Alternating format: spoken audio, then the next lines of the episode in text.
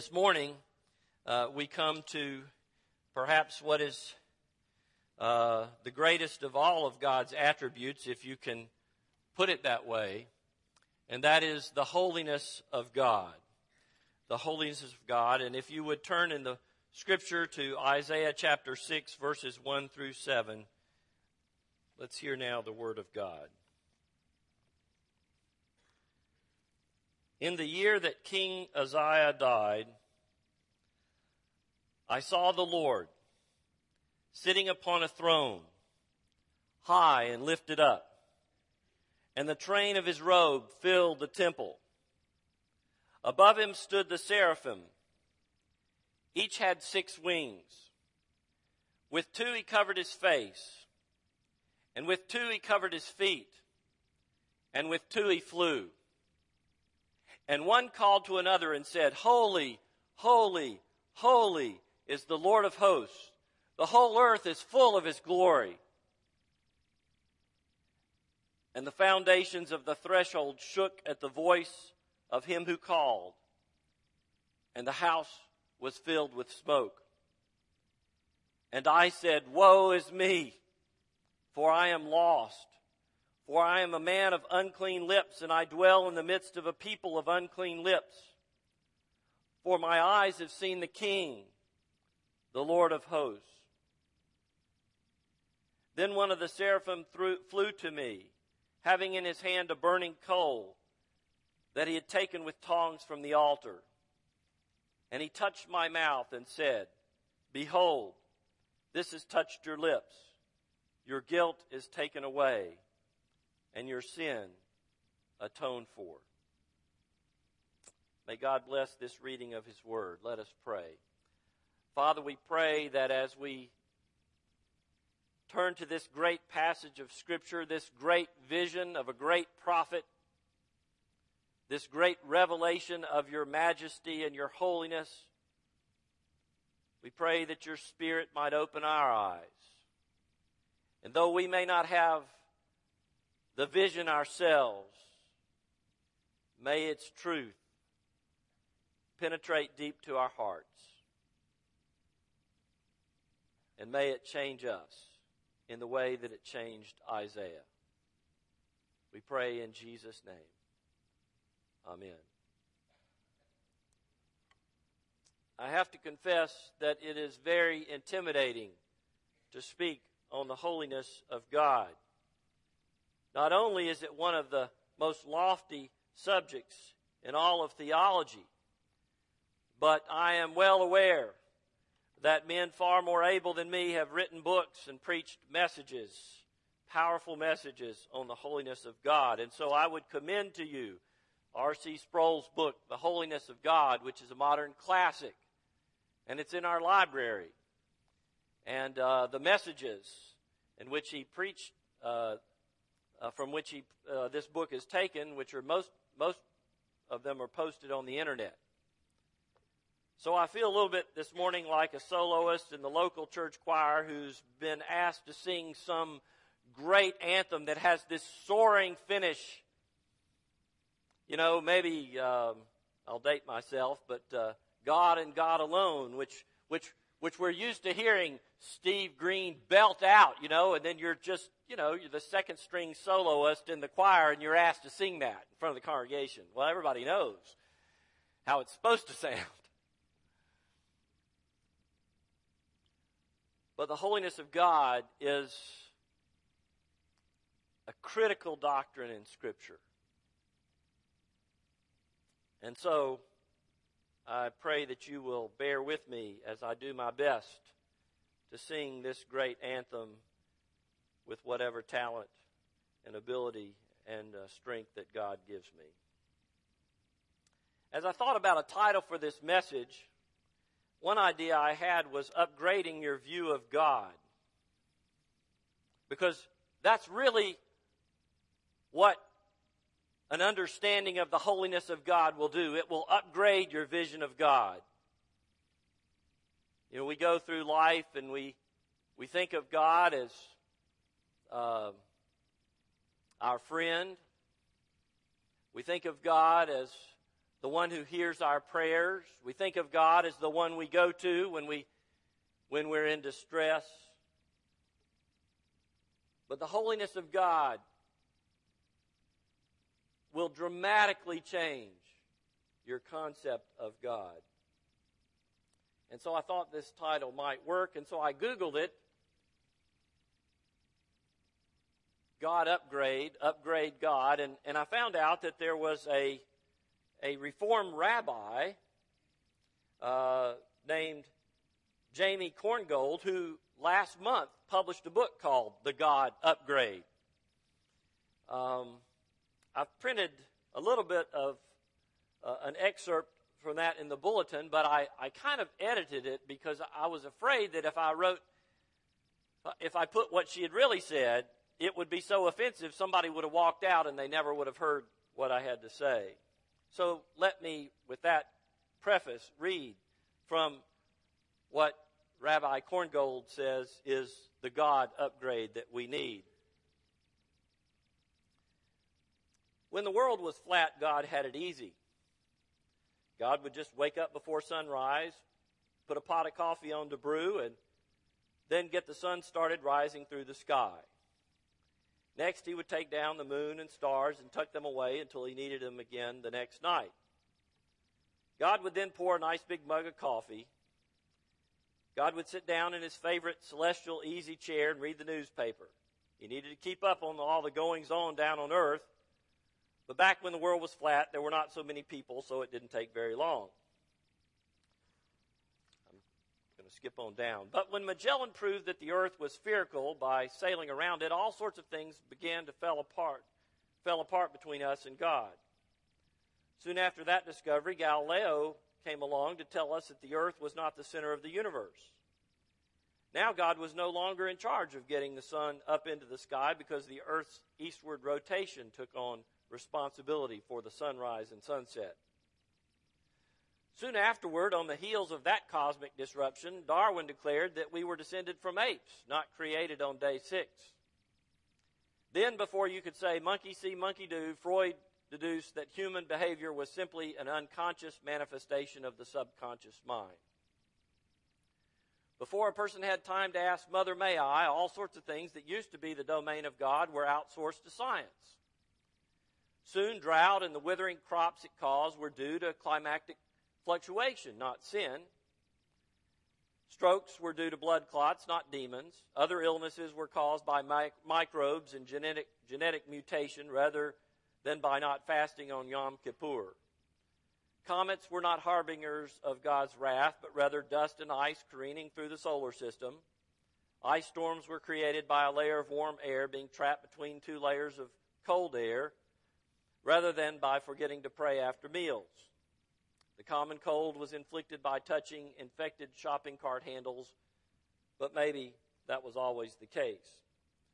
Once science moved in, there was little left for God to do, so he packed up and moved south to Florida. There he bought a condo in Century Village, and now he spends his days playing golf and catching early bird specials. Science and technology have in many ways dethroned God as the creator and ruler of the universe. In our society, all has been replaced by rationalism. We look to science and technology rather than God to repair our lives and to mend our hearts. Prozac has replaced prayer. Medicine has replaced Mi Sheberach, the Jewish prayer for healing. Social networking has replaced synagogue communities, and search engines have replaced Talmudic inquiries. Disappointingly, technology and science have turned out to be false gods. And then she goes on to talk about uh, what she wants to offer as an upgrade.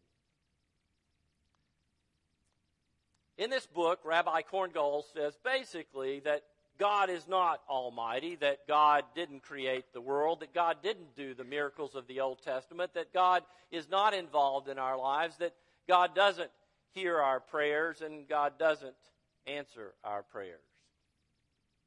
And if we just come to understand this, then, then we're ready for the God upgrade, which is to basically go out in nature and commune with God.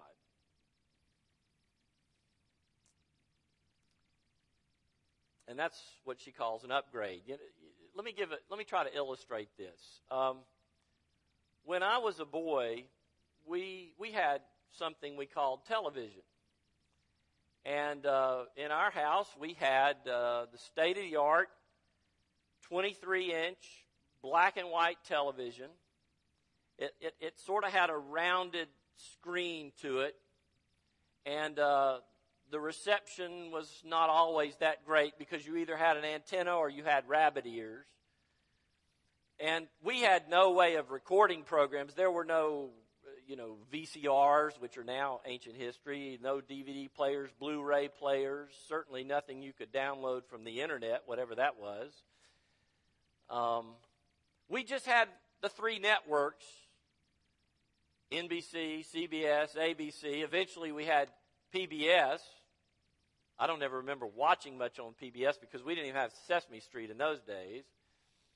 And then we got a UHF channel, which you couldn't get very often, but, but when you did, there were reruns of old shows like The Lone Ranger and, and uh, Roy Rogers and things like that, old movies.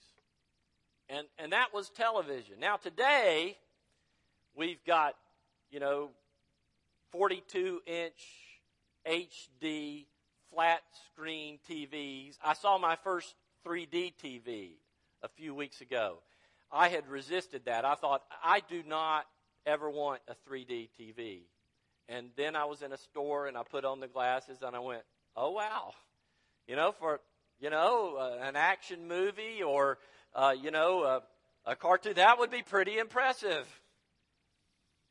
And, and we hook these HD TVs into either cable or fiber optic or satellite TV, and we can uh, have hundreds of channels. And when we run out of channels, we can download things from the internet. Uh, we can get our Blu-rays from Netflix. And there's just an endless array of programming.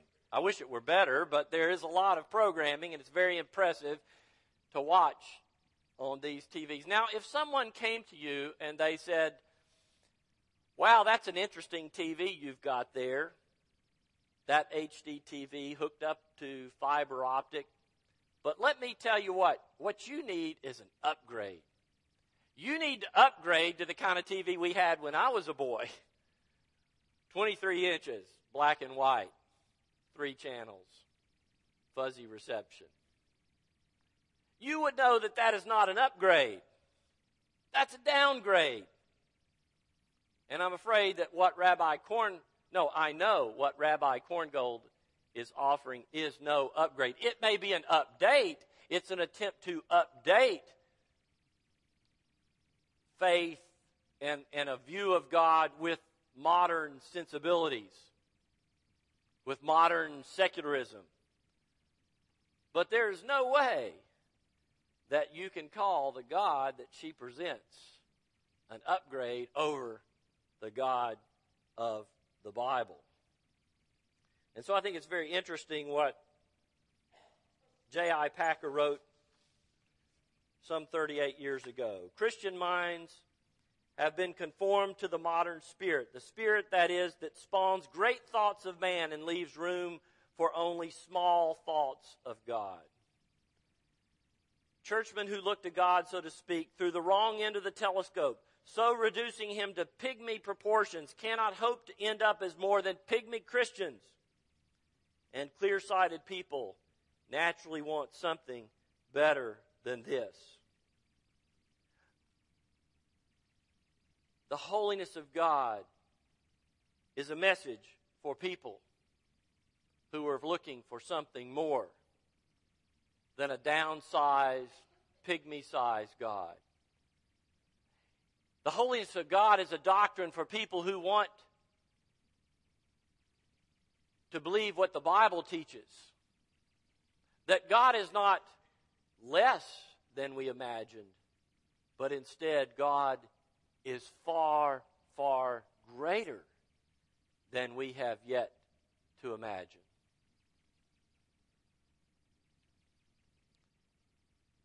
As Isaiah writes, in Isaiah 55, 8 through 9. For my thoughts are not your thoughts, neither are your ways my ways, declares the Lord. For as the heavens are higher than the earth, so are my ways higher than your ways, and my thoughts than your thoughts. Now, there are a great many passages in Scripture that talk about the holiness of God, and were we to try to cover all of them in even the most superficial way, we would be here for hours, and I don't think you would do that. So I've listed some that I would encourage you to look at. Exodus 33, when Moses, who has been leading the people of God and has led them up out of bondage in Egypt through the plagues, through the Red Sea, and now he's going to lead them to the promised land. And he says, Lord, show me your glory. And God more or less says to him, Moses, you, you don't know what you're asking. No one can see my face and live. I'll put you in the cleft of the rock and I'll pass by. And, and, and you can see my back, but my face you cannot see.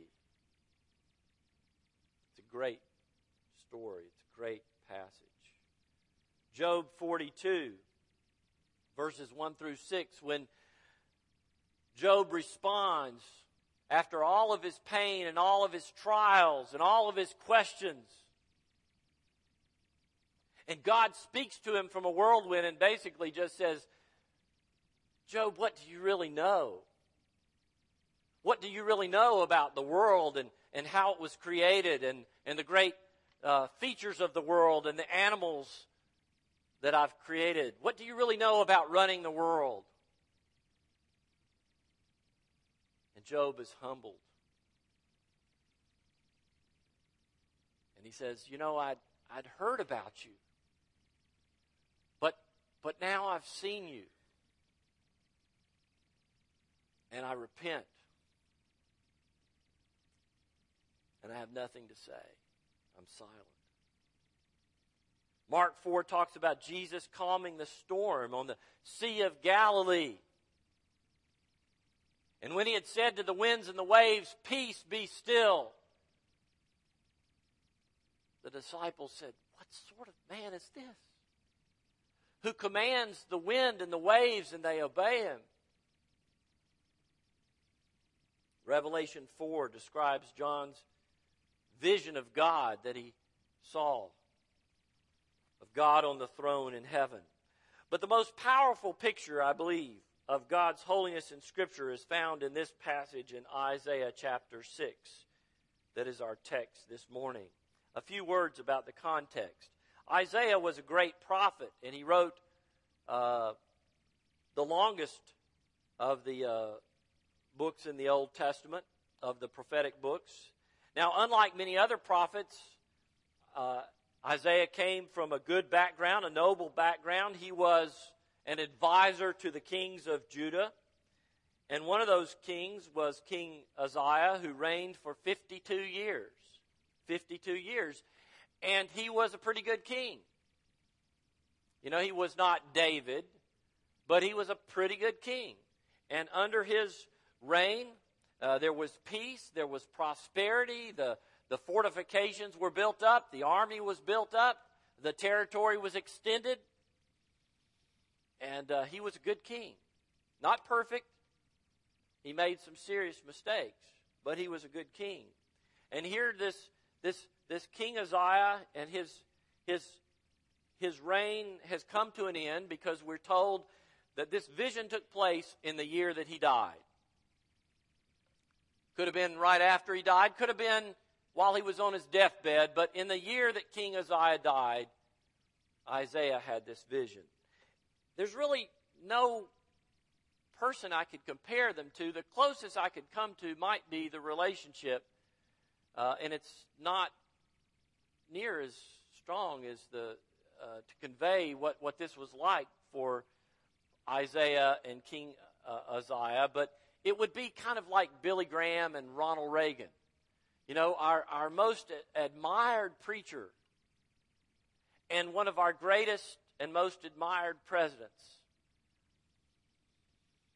Except that at the time that Uzziah's reign came to an end, there were dark clouds on the horizon.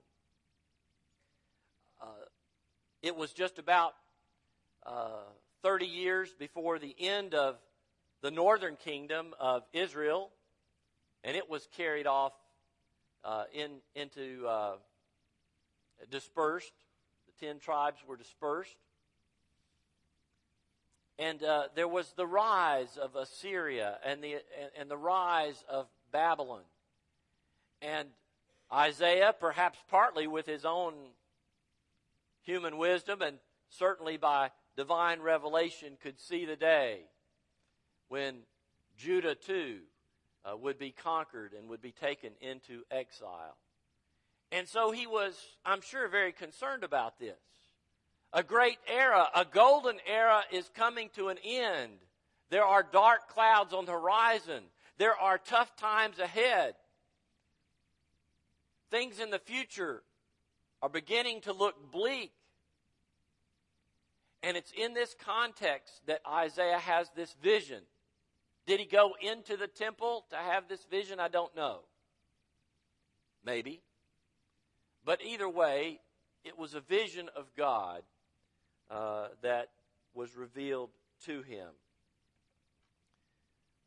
And we read that in the year King Uzziah died, I saw the Lord sitting upon a throne.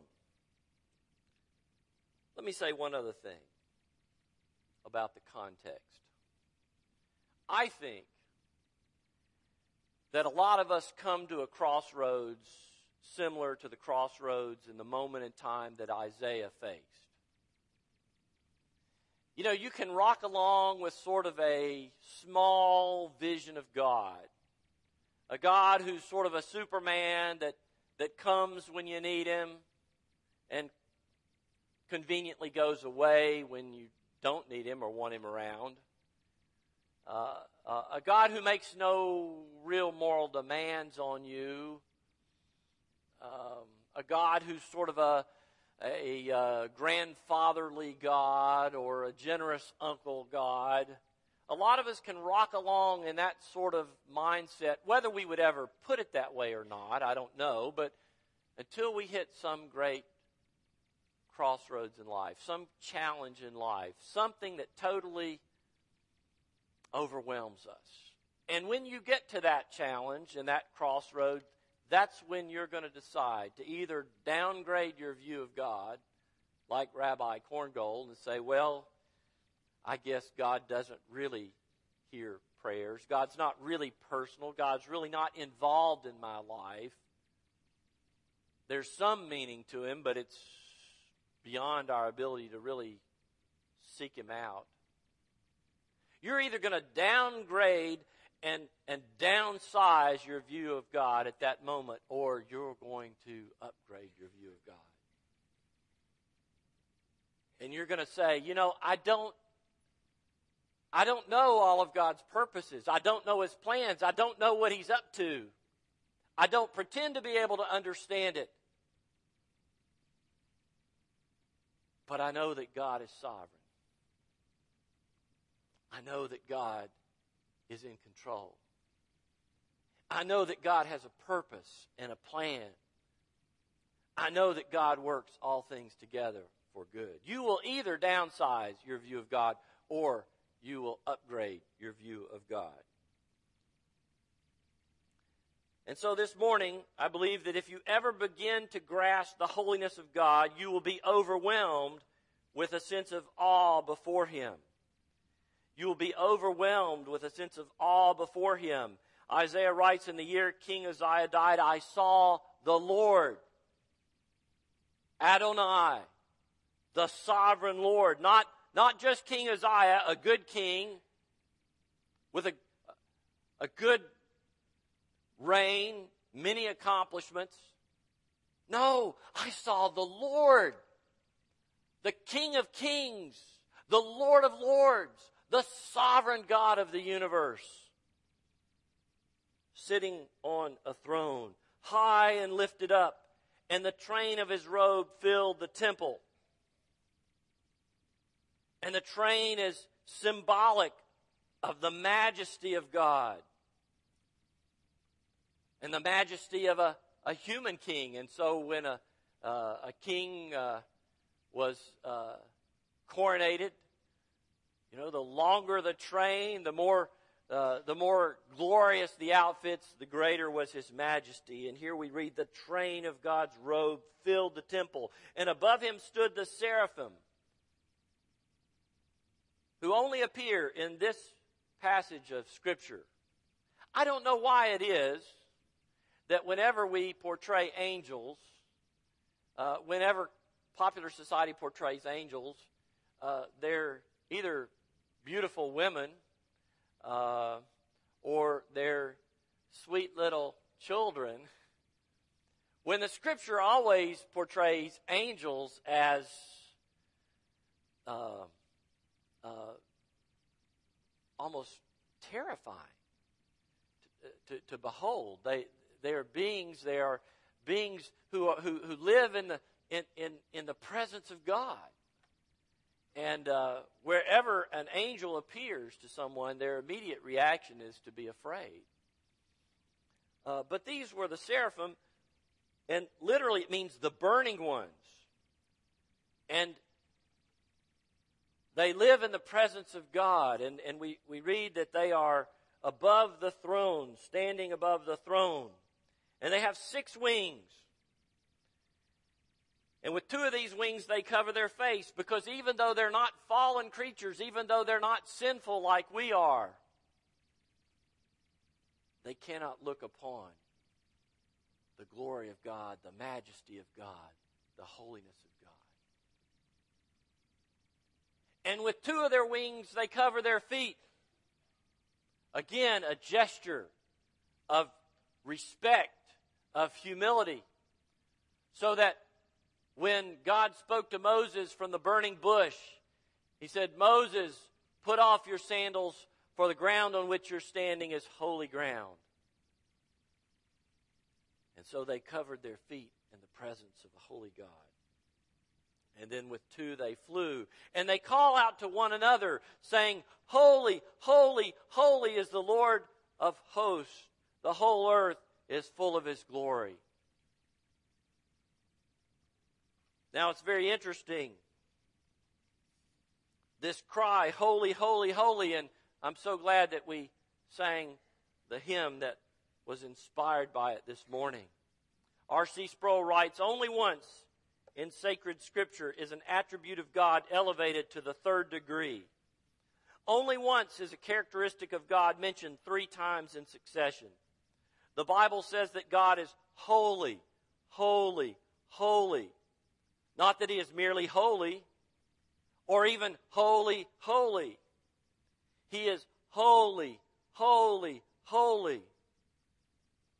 The Bible never says that God is love, love, love, or mercy, mercy, mercy, or wrath, wrath, wrath, or justice, justice, justice. It does say that He is holy, holy, holy. And the whole earth is full of His glory. The heavens declare the glory of God. Wherever you go, you see the glory of God. The whole earth is full of His glory.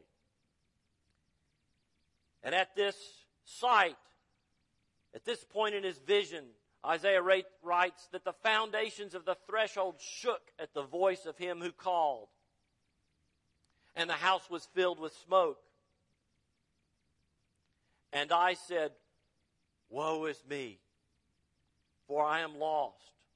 For I am a man of unclean lips, and I dwell in the midst of a people of unclean lips. For my eyes have seen the King, the Lord of hosts. Now, the word woe does not mean, did not mean in Scripture what it has come to mean today in the very limited times that, that we even use it anymore. It's kind of an archaic term today. We tend to hear the word woe and we think of something like, poor, poor, pitiful me. Woe is me. I've really had a bad string of of, of luck here. Woe is me. But in the scripture, the word woe was a curse.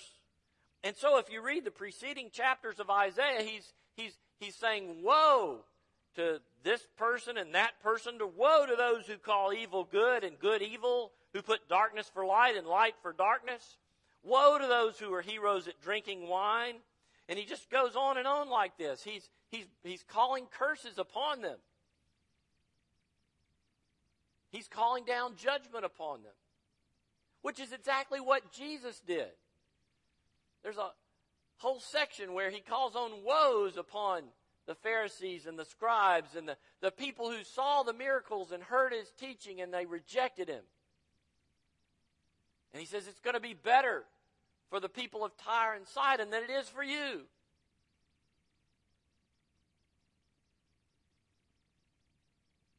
And so when Isaiah says, Woe is me, he's not saying, Poor me. He's calling a curse down upon himself in the presence of the holiness of God. He realizes that, that he is that he is lost, that he is undone, that he is without hope. And so if you ever begin to grasp the holiness of God, secondly, you will be struck by an awareness of your human weakness and sin. Now, there's some preachers and churches where you go every Sunday and there's a list of sins uh, that are held up before you. And you, uh, the, the point is to make you feel bad, to make you feel guilty. I'm not saying there's no place for that. There are things we ought to talk about. There's sins that ought to be condemned.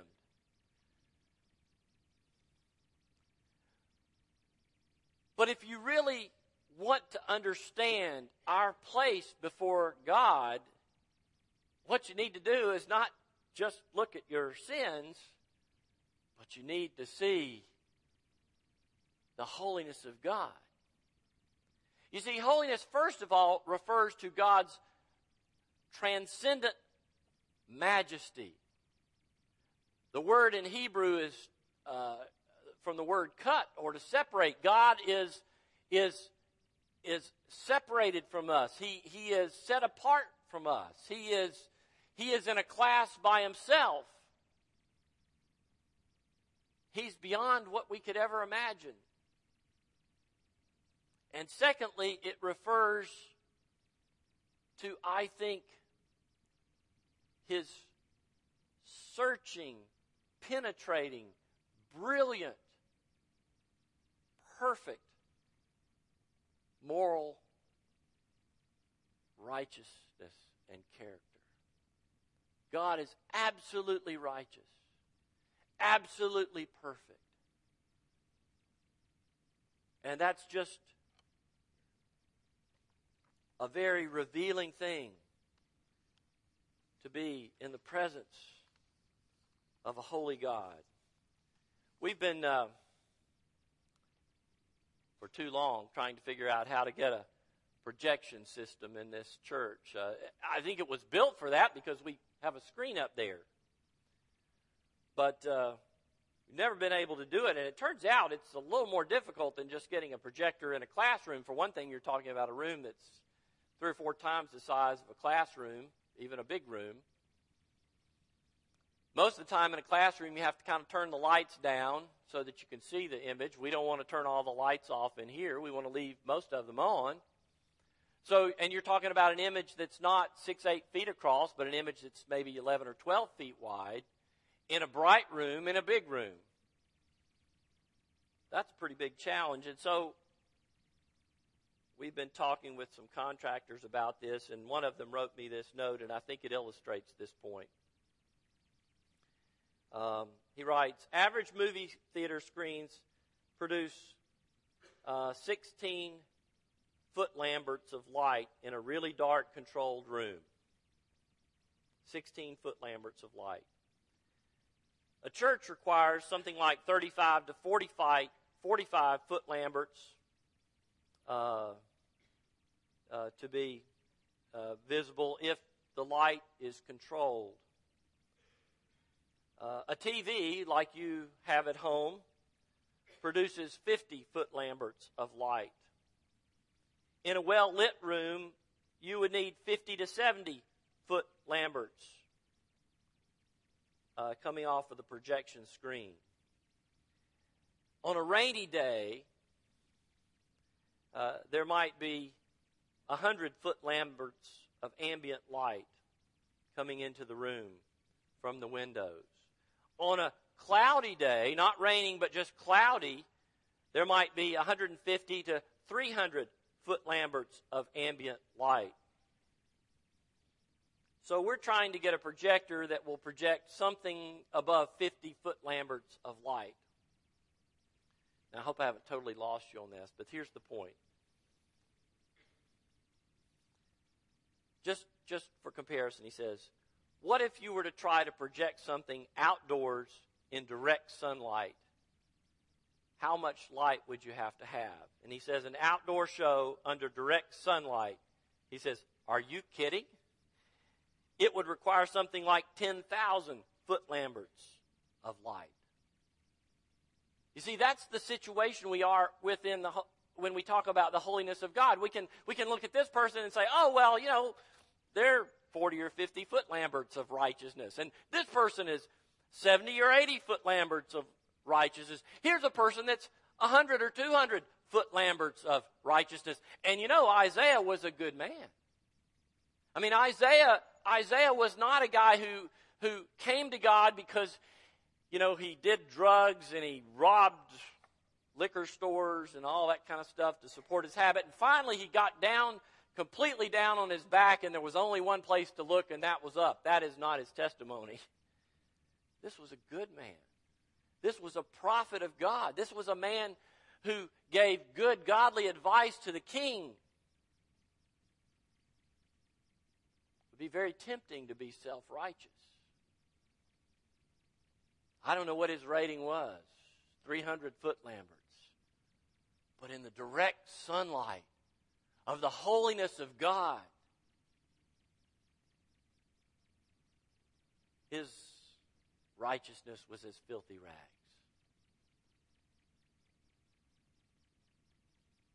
And as our projector contractor says, Are you kidding? Are you kidding?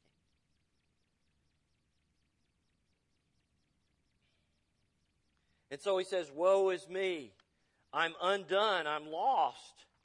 I'm a man of unclean lips, and I dwell in the midst of a people of unclean lips, for my eyes have seen the King, the Lord of hosts.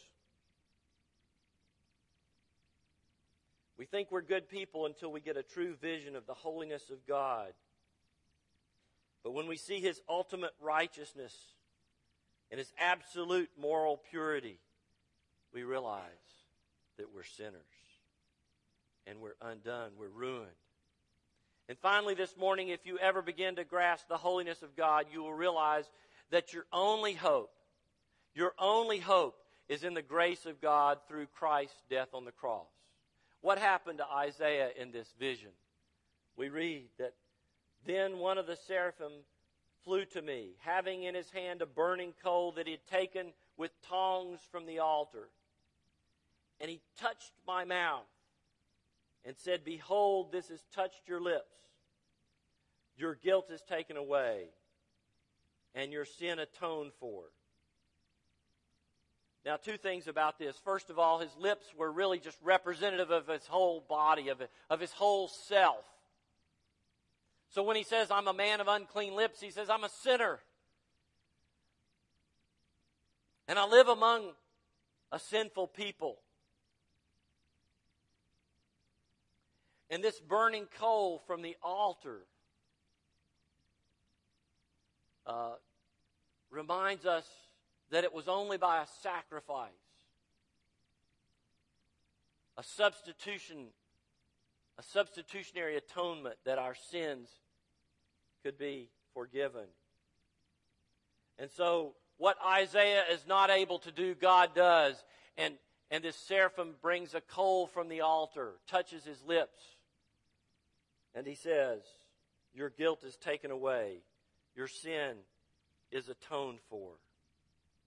But if you go further in the book of Isaiah, you'll see that Isaiah looked much further into the future.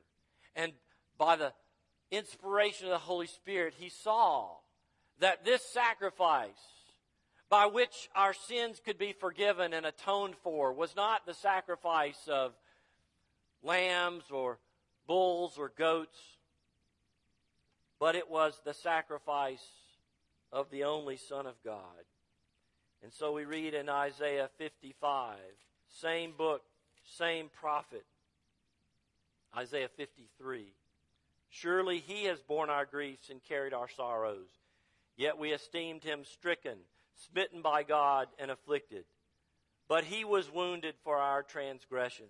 He was crushed for our iniquities.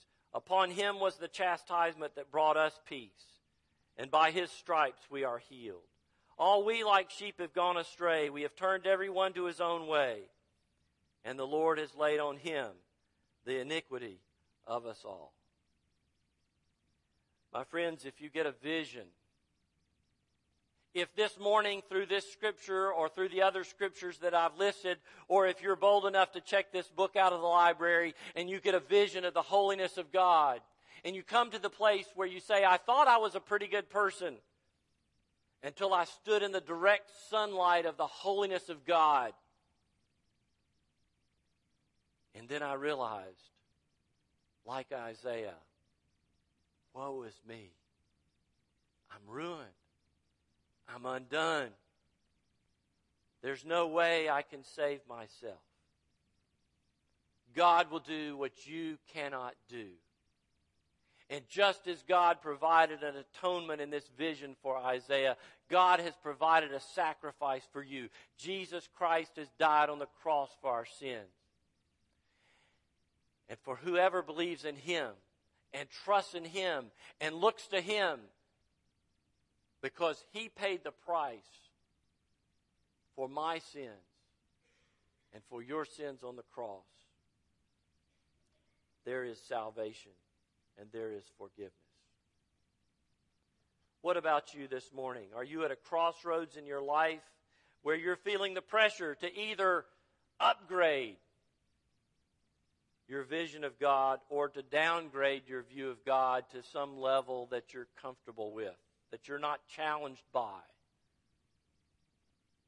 then consider Isaiah's vision.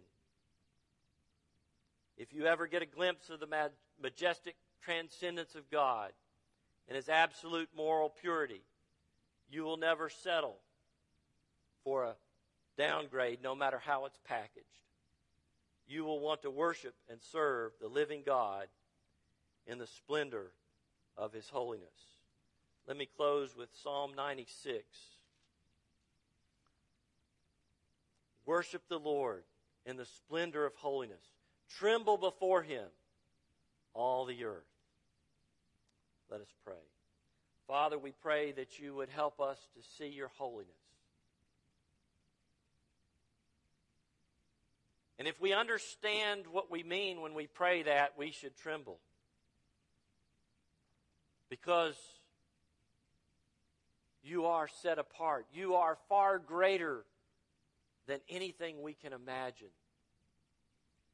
And you are completely righteous and holy and perfect and pure. But Father, once we've had a vision of your righteousness, and once